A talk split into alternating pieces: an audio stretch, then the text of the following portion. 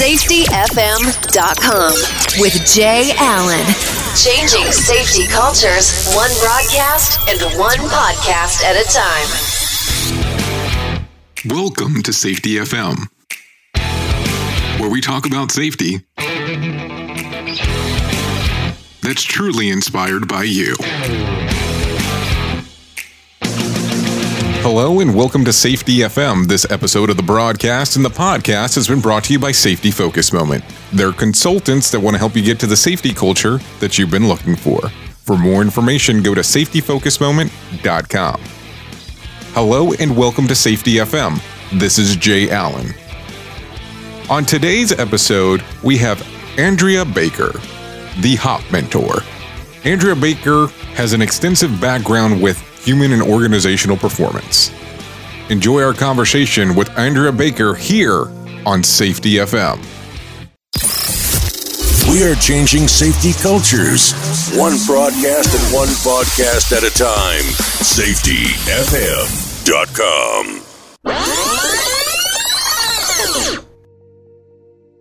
Hello, I have Andrea Baker on the line, also known as the Hop Mentor. How are you doing today?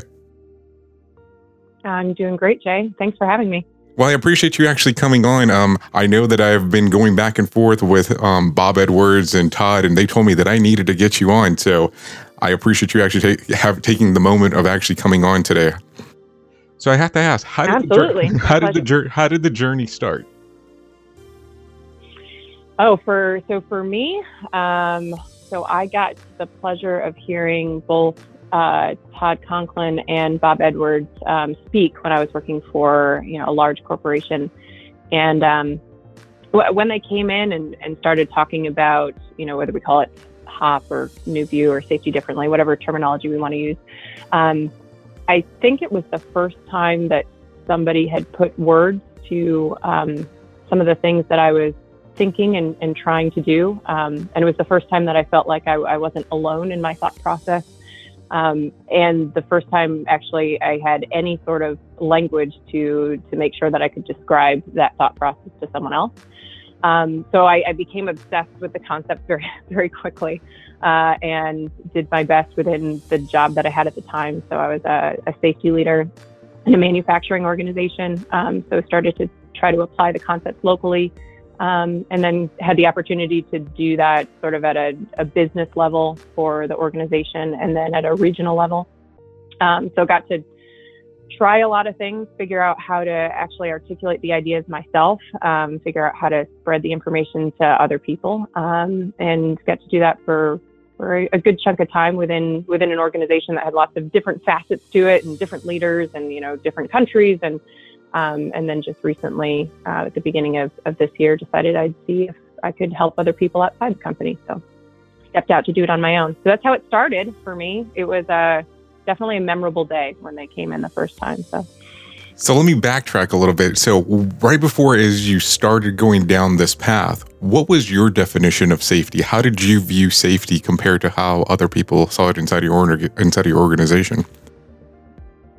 So I think that my view was very much um, had become the company's view at the time. So I remember when I when I first walked into um, to the company as an intern, and people started to describe safety to me. I remember the the feeling that well, this doesn't seem to match up with my everyday life. I'm not sure that I understand this view of safety. Um, and so, although I was defining it the same way, so the definition I think I would have told you at the time was that safety was the absence of accidents. Um, my thought process on how to get there felt different. Uh, so I, I never felt comfortable um, trying to constrain people's behavior to a, to a very specific or, or rigid procedure that didn't feel like it was matching um, real life it felt like that's not exactly how humans function. So, um, if humans are functioning as we do, what else can we do to make sure that our actions don't have um, repercussions that we're we're not willing to to accept?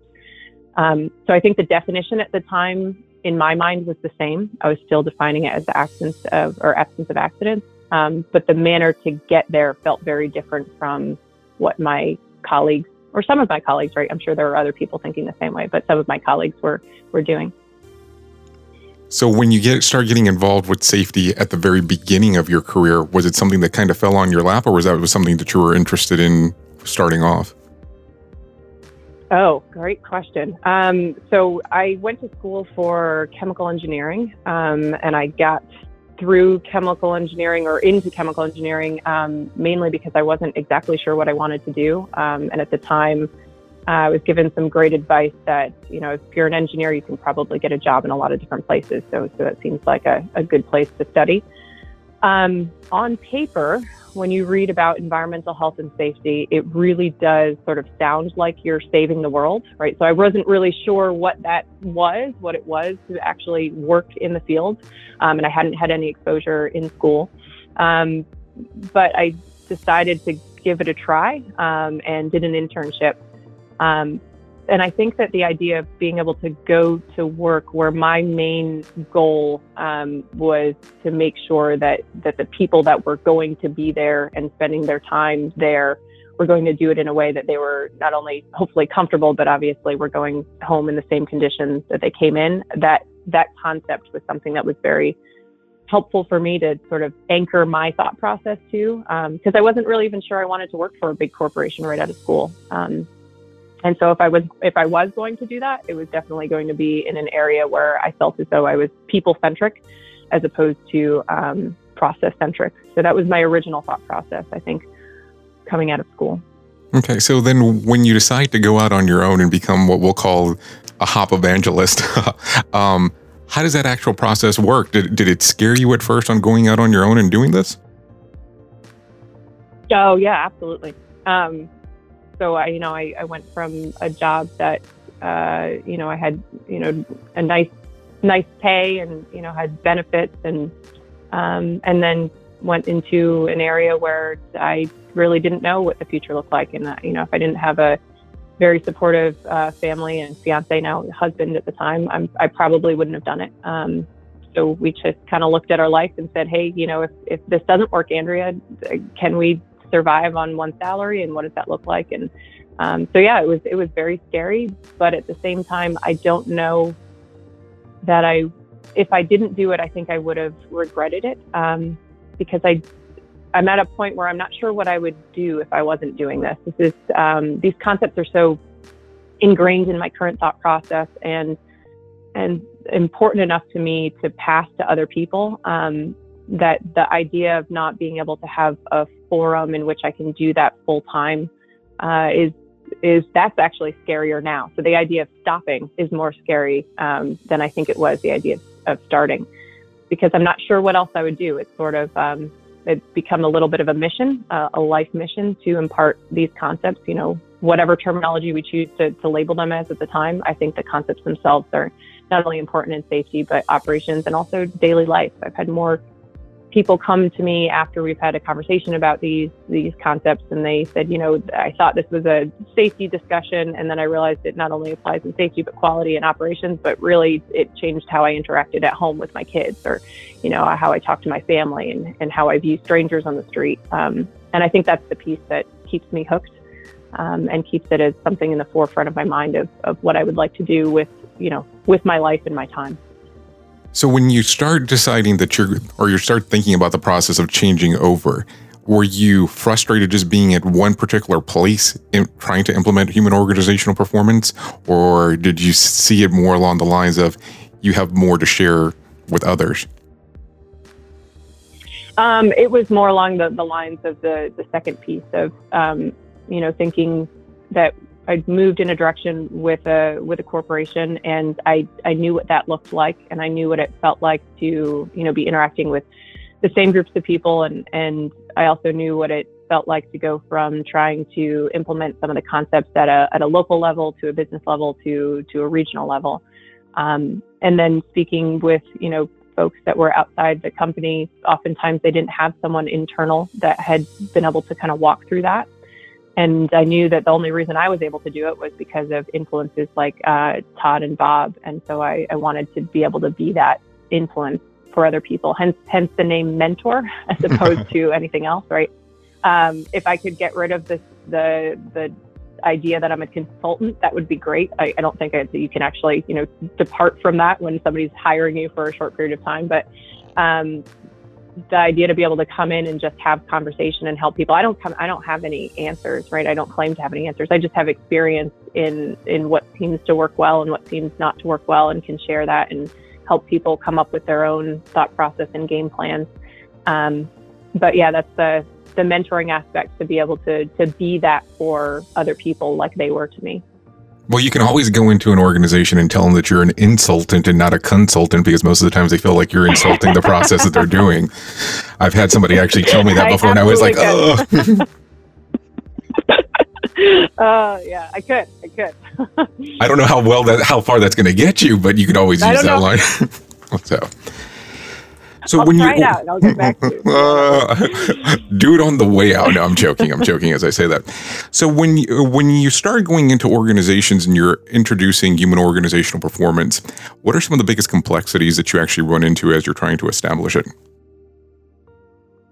Um, so it really depends upon where each organization is with their their own journey. So it depends upon who I'm working with, um, whether or not I'm there to initially sort of have people understand the concepts or, or, you know what we might describe as a paradigm shift in thought understanding you know what are the current shared beliefs or assumptions that the organization has and then sort of uh, working to to adjust those to align um, let people see sort of the the difference in how we believe the world is working versus you know how it how it seems to be working when we're understanding a little bit more about people. So if i'm walking into a discussion where it really is the very first time that people have heard about the concept. Um, usually, the biggest hurdle um, is people being able to align the thought process with something large in their organization that is now currently dictating their behavior. And usually, that's a disciplinary process. Um, so, that seems to be the very first hurdle that people um, struggle with. We've spent so much time kind of in a command control thought process um, that when people first hear the concept, it feels as though all of those ideas are being thrown out the window, and it can be scary. Um, so uh, I've spent a lot of time, a lot of a lot of failure, trial and fa- trial and error, and and much failure in between to try to figure out how do I message those things in a way where they aren't so scary that people can actually hear me. Um, because as soon as you you know hit a nerve where um, it seems to conflict directly with how an organization is functioning, oftentimes people can't hear anything else you have to say. Um, so making sure that you have lots of time for discussion and uh, people to have an open environment where people can say, "Oh, I think the thing you just said is crazy." Um, that's important for people to hear you. So that's sort of the first barrier, and then those barriers become, um, I'd say, smaller but more numerous as as people start to embed this thought process in what they do, because suddenly all of the programs and processes, procedures, tools that an organization has, um, there's usually some sort of uh, sticking point that no longer aligns with this new view of thinking, right? So those anything that we've created within an organization, if I if I can call it the traditional view of, of safety, if it was created during that time, there's usually a place within that process or how that tool is designed that no longer aligns when you start to think about things from from a new view. And um, so then a lot of that activity and, and barrier and struggle is how do we how do we align what we're physically doing and the, the requirements that we have with now this new mental thought process? And how can we do that in a way where it's um, not jarring for everyone? Um, because we don't want to you know rip the rug out from under people because that's that's usually not effective either. Um, so how can we do that in a way that is um, respectful of all the things that we've done in the past um, but also allows us to keep moving in a maybe different direction than we had been before. So when you go in and you tell them some of the concepts that I'm talking about, you're talking to some of the upper management. We'll use that as an example. And you tell them a concept that, as you say, kind of rips the rug out from underneath them. What is normally the interaction and how does that actually that conversation go? Especially if it's not something they're seeing eye to eye with you at that particular moment. How much time I know that you said you gave them time to kind of think over the process. But How much time are we talking here? Um, so to get a really good sort of original introduction to the ideas, it, it maybe takes six, eight hours or so. That can give you a, a pretty good um, original understanding of how the ideas differ from what we're currently doing. And when there's a point, and there's there's always, you know, it depends upon the organization, but there's always several different points within the discussion that um, seem to conflict directly with what we've done in the past. And to work through that and help people understand, uh, I guess, what the, the new reality would look like if they wanted to go in that direction. Um, I use a lot of examples and, and storytelling, which is something that, you know, Todd Conklin taught me very early. Um, by telling examples, people can see what the world would look like. Um, and so, how I generally set up an example or a story is I, I kind of tell it from two different perspectives. And it's, you know, it's not very obvious when I'm having the discussion, but the first time that I, I talk about it, I tell it from maybe a traditional view. So you don't know all of the information. You sort of gathered the information the way we might. So let's say we're talking, for example, about um, a, a reaction from a response from an organization after we've had an injury. So I will tell that story from the perspective of how it used to look from my, you know, personal life when we were viewing things from a traditional view. And you know people in the room who are in the same reality that i was right in that traditional view they're nodding their head and they're like yeah yeah that sounds completely normal and that's exactly how we would respond. And um, and then i tell the same story again from the new view. Um, and the difference the juxtaposition between those two and then recognizing that even the corrective actions that we had put in place post event um, using new view or using the traditional view uh, they're they're so different from each other that people start to uh, to see the value. When they don't see the value yet, that's when I move to personal examples. So rather than using work examples, we'll take the same concept and talk about it in terms of things that they see in their everyday life um, to sort of foundationally try to have us understand how humans respond, right? So the idea that we are people, whether or not we are outside of work or in work, and we don't become less human once we step in the door and work, um, that sometimes helps people recognize where those concepts exist in their everyday life. So then when they leave the class, they start to see it all the time as opposed to just in you know the few examples that they might see after for example an event at work they start to see it multiple times a day in their own life and that helps sort of solidify the concept so when you go in and you start having the conversations and you try to tell them how it applies to real life, uh, opposed to you know just being the work side, and then you turn around and you tell them that the new view of safety is a philosophy and not a program. How does that conversation normally go? Uh, to be perfectly honest, I'm not sure that people understand or even have a good frame of mind to understand that it's not a program until maybe after the entire discussion. So um, I currently tell people sort of upfront in the discussion to try to create a, a, a new paradigm or at least a, a, new schema in somebody's mind of, you know, this isn't the traditional, um, you know, we train these these groups of people and then we write these, you know, procedures and we roll out these tools and um, that it doesn't quite work that way.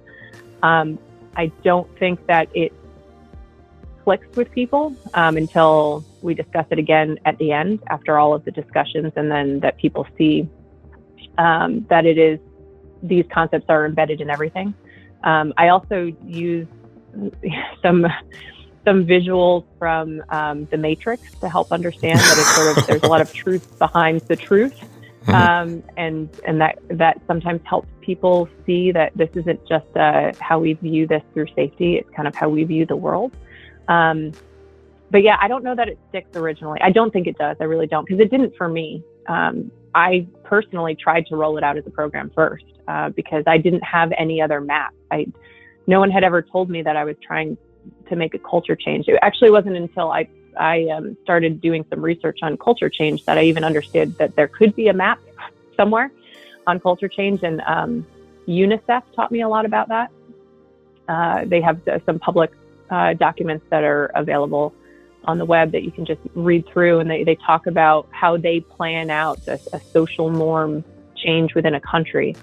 Uh, and that started to give me a little bit of hope that you could do it within an organization. So if, if a group of people can go into an entire country where they don't control the means of communication and they have to, you know, sort of beg, borrow, and steal even to get a message out to people, and they are successful in changing uh, the understanding of the world for an entire country, then you know I think we can do it within an organization where we have a captive audience, um, and we also you know have not an entire uh, spectrum worth of individuals working there. Right, we just have the individuals that we've hired, so we've already got a natural filtering process of the people that are working there. Um, so yeah, so I until you give people a new model, um, I think it is very hard to picture what a culture change looks like. You know, not to make light of what you were saying about UNICEF, but I had to tell you the moment you mentioned the Matrix and you use some of those examples, I'm thinking, are you passing out blue and red pills and going, we're about to unjack the back of your head? But that's a whole other story. yeah. But well, honestly, it is. Uh, I, so I don't actually pass them out, but I do. Um, I do. Sorry, it's my dog, Bailey. Um, but I do tell them when I'm about to say something pretty uncomfortable. I say, you know, this is this for me. This is the first time. This is like somebody force feeding me a red pill. So you know, if this doesn't meet with your version of reality right now, that's okay. Let's talk about how it differs. Um, so that people have a little, they can brace themselves a little bit for the fact that it's okay if this doesn't sound like what you're used to. So when you start having the conversation, you tell them, we're not going to say that it's someone's fault if X occurs, what is normally the reaction that you get into the uh, that you get from the people inside of the room? So I actually, um, I don't think I ever say those words out loud. Okay. Um, what I do instead is, I mean, it, but it's, you're right. That that's what the point that I'm trying to to make. And for sure, you know, it's written on slides. Things like uh, blame fixes nothing. Um, but I, I found that telling people that we're not going to blame them isn't nearly as powerful as showing them how inefficient that blame was. So that's where that storytelling comes back into to play. So if I walk through um, an example and, and I don't explicitly say that we're blaming the person, I just, um, you know, respond with the types of questions that we would ask if we had sort of a blame mentality in the back of our head. And then where that leads us to, right? So, so what sort of information do we gain and what are the things that we've actually been able to improve in our in our system based on that? And then when you you show them that without having blame in the back of your mind recognizing that you know in most cases you can take any individual that was doing that work and, and all of us if we were given the same information and tools put in that position would make a, a similar decision um, that there's a high probability that that event would happen independent of whether it was that specific person or if it was somebody with the same same training, same background, same you know same environment. Um, when you rephrase it that way and you show how asking different questions gets you to very different information once you've removed that that feeling of blame well the individual should have known better once we remove that then you can actually objectively see the difference in outcome. Even if the soft skills part of it is still a bit elusive at the time, you can objectively see that it is a very, very different solution set and that one changes the probability of the event and the other one didn't. That is at that point, that's when I start to talk about blame, when they've actually seen an example of, um, of what it looks like in, in real life, because these are real stories that I'm, I'm telling, you know, the stories that I've lived through. Um, and they can see that that bias that I personally had, because I'm telling them from my perspective of how I used to ask questions, um, affected my solution set. Um, and I think then that's where that blame discussion comes in. And usually by that point, the idea of blame fixing nothing doesn't seem so foreign anymore. Had I said it right up front, I think um, I get a lot of pushback because people wouldn't even exactly know what I was trying to say. And all of the biases that we have would come right to the forefront, but sort of peeling it back a little bit and showing what that looks like, I think uh, helps people recognize that, yeah, you know, that is, that is true. It doesn't help us. And then if you tack on a few real life examples of personal life things um, right at the end of it, sort of solidifies that idea. Well, I, I have to tell you, when you start having the conversation with people and you bring up that not all accidents are preventable. I always like to see that first look that they make of what is this person saying? And once they once you start having the conversation, they start figuring out, depending on who you're talking to inside of that room, that some of their bonus structures is tied into accident rates. And all of a sudden, we're kind of saying we want to not really focus on accident rates. I always enjoy how the pushback comes automatically when there's a financial issue that would might occur to them personally. Have you experienced anything like that?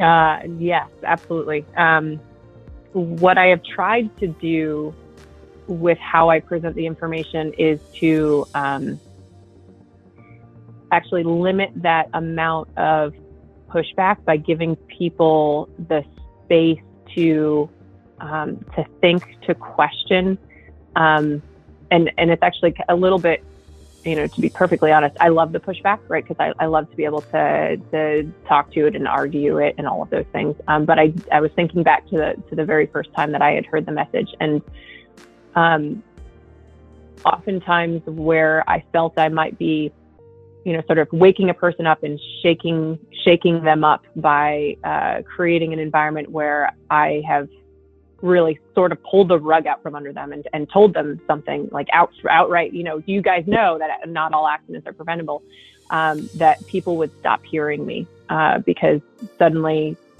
they, I had just offended something that was really near and dear to their heart.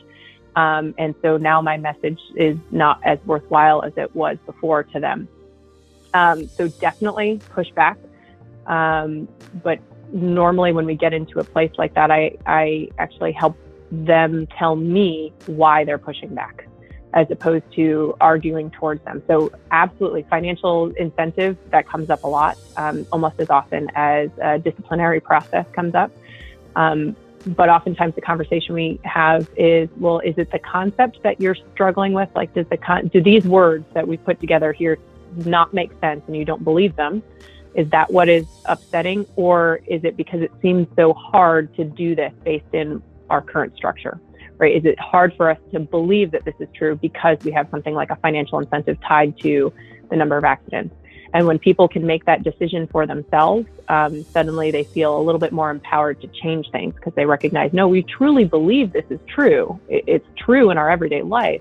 We've sort of been brainwashed within an organization to believe it's not true, and all of our incentives are tied around it. But now that we have a little bit of permission, at least in this room, in this space, to think a little bit differently, then we can recognize that you know we did design this so maybe we can change it right so we, we're the we're the people that put it in place so we could probably change it as well if we wanted to Andrea, I have to tell you, even by you des- describing that, I was sitting there feeling how uncomfortable that comes across by having that conversation. And I mean that in a good way, but it's just the way that you approach it. It's like, ugh, I would almost kind of felt like I would feel like I was melting in my chair if you approached me that way um, with that particular comment, which which is a good thing. Don't get don't get me wrong. So, what was the most difficult hopefully, concept? Hopefully, it's effective. go, go right ahead. Sorry about that. I was just saying, hopefully, hopefully it's effective, right? So, change. I try to change the approach a lot to, to make it as um, as effective as possible and as as um, least uncomfortable. Only uncomfortable when it needs to be, right? So. So, do you run into a lot of issues where people approach you and go, "How long is this going to take to implement?" And what's going to be my return on investment if we do implement this process, procedure, program, philosophy? Yes, um, that is usually the first phone call when somebody is asking for some help. That's what that first phone call sounds like. Um, and um, my goal during that call is to have the conversation with the individual that, you know, now whether they chose to or not, has become the advocate for this concept, right? So they're the person that, in some way, shape, or form, was asked to give somebody else a call to bring this idea in. So they're the first face of this concept for their organization, or at least they're the face for the, you know, the group of people they're influencing at the time. Um, so anytime that somebody's calling and asking for assistance, and that's the direction they're coming from, for me, it's a, it's a sort of a red flag that they're not sure what they're asking for. Um, because if they had already been indoctrinated into this sort of thought process, um, then they that wouldn't be the first thought on their mind, right? They would be looking for ways to help encourage their management to take this to the next level, um, but the conversation would sound a little bit different. So, um, so I try to spend time with that person to make sure that they know what what this is about and that they're on the same page so that they can actually be an advocate for it. And then if, if it's not what they're looking for, I certainly send them to other other folks that have some great programs that they can implement. But right up front, that's one of the first conversations that I'll have is that hey, it's actually it's not a it's not a program. Um, so return on investment, we can look into lots and lots of different organizations, um, and you can see the ones that do this well, and you can see the ones that don't do this quite well, and and you can see a huge difference in um, how they operate. So oftentimes we'll use the the difference between um, like the commercial aviation industry um, and the reliability that they've created in their organization, specifically around transporting people from place to place, um, versus the medical industry, um, and the fact that the culture behind the ability to to even have discussion after something you know doesn't go to plan or you know it, we weren't able to follow written instruction or we made an error that there's a very different culture between those two um, the commercial aviation industry for for a while has had what they call the ASAP process, which I'm you know I'm sure many of your listeners have heard of or you've already talked about, but that ability to be able to bring forward um, when people weren't able to follow procedure or made an error, and that's sort of ingrained into the culture that that they have created over time, versus the medical industry um, where currently it's very difficult for a doctor or a nurse to have a place that they can go talk about the fact that they you know made an error you know almost resulted in a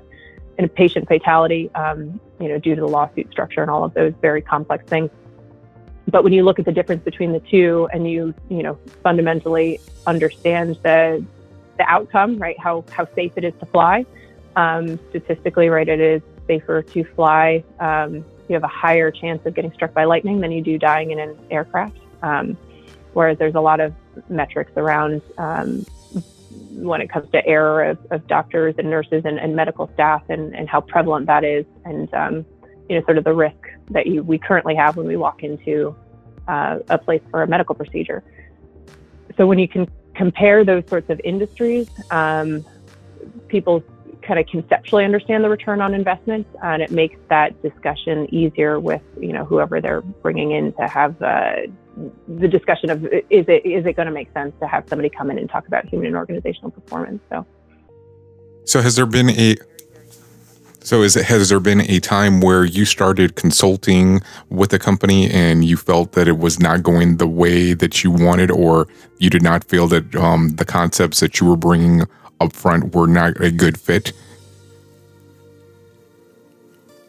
Um, and, and I mean and, no. and I mean and I mean so that from I, and I mean that from the structure of how the organization was laid out. Not yeah. that there, not that human organizational performance was not a good concept. It was just not a good fit for that particular organization. So I think the only so recently no, um, and I think that the only reason that that's a no is um, because it has happened in the past. Um, and the, the, conversation that I have up front when somebody calls is designed to help make sure that I, I don't come in and, you know, sort of waste their time um, in when they're not ready for it. I'd say that in the past, when people have not been ready for it, it's really um, when there is no safety foundation yet at all, right? So that even general compliance with the law is not being followed. Um, when when safety has been put on the back burner for so long that people aren't even aware of what the regulatory requirements are, um, that's a time where it, it seems like I'm. It seems like the sink or the the uh, the ship is sinking, and I'm coming in to talk about uh, designing a better lifeboat right? It just it doesn't feel like the right time, right? It's just, hey, we we got we have to get out of the ship right now, and and we're going to make do with whatever lifeboats we have, and um, and my discussion is probably not in the right place. So um, hasn't happened just because of that discussion, but it, it had happened in in um, you know some other colleagues that I've had conversations with. So. So if we go back to the beginning of this journey for you, what was the most difficult concept for, of human organizational performance that it that it took you a while to adjust to, or you had a difficulty accepting? Um, I think the hardest part for me was that there were always a critical few things in my mind that um, I had been taught we just had to do um, when it comes. So, so whether we, we talk about it being um, a life saving rule, um, and I didn't understand how, when you have such a critical rule, why, if somebody didn't follow it, discipline wasn't the right answer.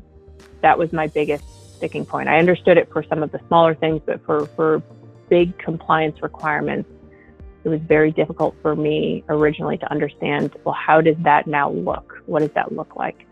Um, and it took m- me going through events in which something that I thought was a a cardinal rule was broken, um, and seeing how my belief on what to fix historically was not going to be helpful. Right. So the one event that sticks out, and there's many of them, but the one event that sticks out in my mind was um, we had a an employee in one organization that um, was wearing gloves around a drill press, and um, his fingers got pulled in, and he, he lost two fingers. Um, and I remember thinking, so I was part of an immediate response to that, and I um, remember thinking, well, that's the, that's the cardinal rule. You know, I, I have a lot of empathy that this person has suffered such a life-altering event. Um, but even if you looked at the the piece of equipment that the person was using, there was a sign on that piece of equipment that said, do not wear gloves around rotating equipment. Um, and I knew enough about this concept at the time, so this was really early on in my journey that um, that I I knew that my sort of those voices in the back of my mind screaming this, you know, why didn't you just follow the rule? I knew they weren't helpful, but I wasn't exactly sure what to do about it, um, and so I sort of shut myself in, you know, my my office and said, okay, well, how how would you think about this from from a hop perspective? Um, and so this idea of, you know, safety is not the absence of errors, it's the presence of defenses. In this case, I couldn't understand how a defense could exist. And that was the piece where I kept getting stuck. And I think that's why it was so hard for me to understand this. These critical rules, they often exist because there isn't a defense that exists yet. The, the rule is the only thing keeping you safe.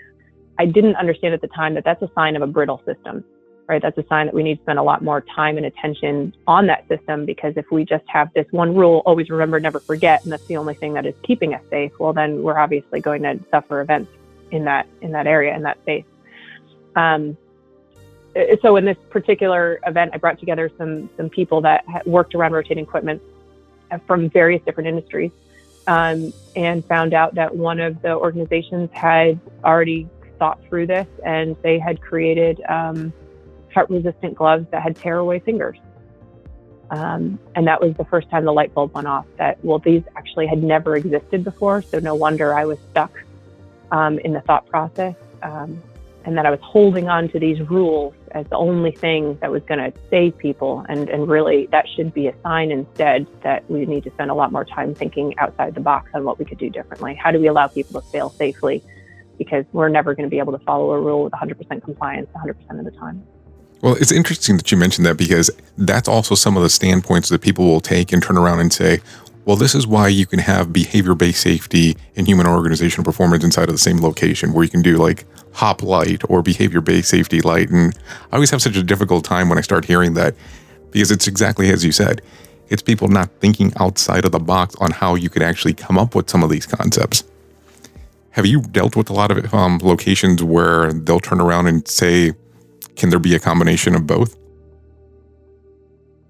Um, yeah, because a lot of locations, you know, took up behavioral based safety, and um, and that's fine, right? So, so you never want to throw the good pieces of something out with uh, as we're trying to do, do something new. So the, the original um, task that I had in my own mind is how do we make these two things play nicely together, right? Because there's there's clearly something that that whether perception or reality people believe is working well with BBS. And, you know, there's clearly a way that we can align all of the things that we're doing with a new thought process. They, they don't have to be fundamentally incompatible. Um, so, I mean, the elements of BBS that make a ton of sense to me is that, um, you know, events, whether we're talking about safety or quality or, you know, operational upsets, they're, they're products of normal work right? So if you look at, at normal work and you understand you have the operational intelligence and the detail that the people who are closest to the work are doing, when you understand that information, then you're much better informed as an organization on how to improve things. I mean, that's the whole idea behind you know the ASAP process as well. That what the pilots are facing in commercial aviation, that information is vital to inform design changes for for airplanes. So we would want to have that same that same level of um, operational intelligence with our organizations. So gathering that information from normal work is not by any means in my mind a negative thing to do. It's a, it's a positive thing to do. Um, where we want to think about how how we do it is um, maybe where the difference is. So, if you have the human nature aspect of being observed is oftentimes when you're observed, right, and you know you're being observed, you change your, you modify your behavior. Um, so that that makes things difficult to actually get the real nitty gritty of what's going on. Um, and then if we have to do that with, you know, sometimes we do peer to peer, but sometimes we do it in an authority figure. Now you've added a whole nother level of difficulty of that interaction that makes it very difficult to, to do well.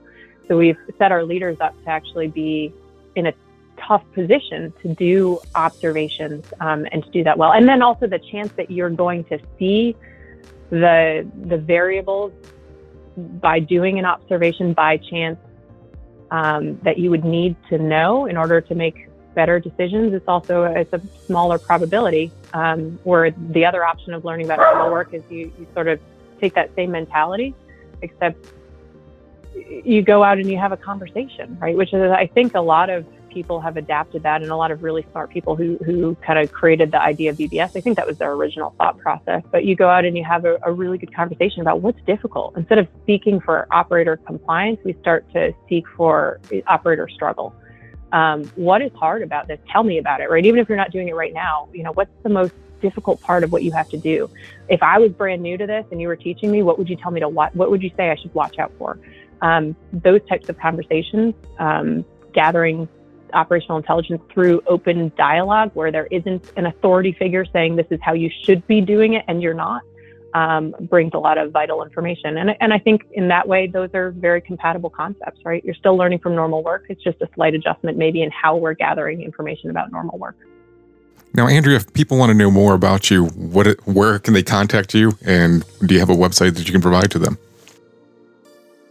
Yeah, I do. Um, so the website is www.thehopmentor.com, um, and it's got all of my contact information, a little bit about me, and um, some resources. So some links to resources of very smart people um, that are not me. So another place that people can get some information. Oh, don't cut yourself short. You have a great article that I believe actually pops up on the Safety Differently website that I thought it was awesome. Just the approach that you took in regards of a CEO questioning you and I thought it was a really good article. Thank you. Appreciate it. Yeah, that was fun to write. So I'm glad people are enjoying it. Well, Andrea, I appreciate you coming on to Safety FM. Absolutely. Thank you for having me, Jay. I appreciate it. The views and opinions expressed on this podcast are those of the host and its guest and do not necessarily reflect the official policy or position of the company. Examples of analysis discussed within this podcast are only examples. They should not be utilized in the real world as the only solution available, as they are based only on very limited and dated open source information. Assumptions made within this analysis are not reflective of the position of the company. No part of this podcast may be reproduced, stored in a retrieval system, or transmitted in any form or by any means, mechanical, electronic, recording, or otherwise, without prior written permission of the creator of the podcast, Jay, Jay Allen. We are changing safety cultures, one broadcast and one podcast at a time. SafetyFM.com.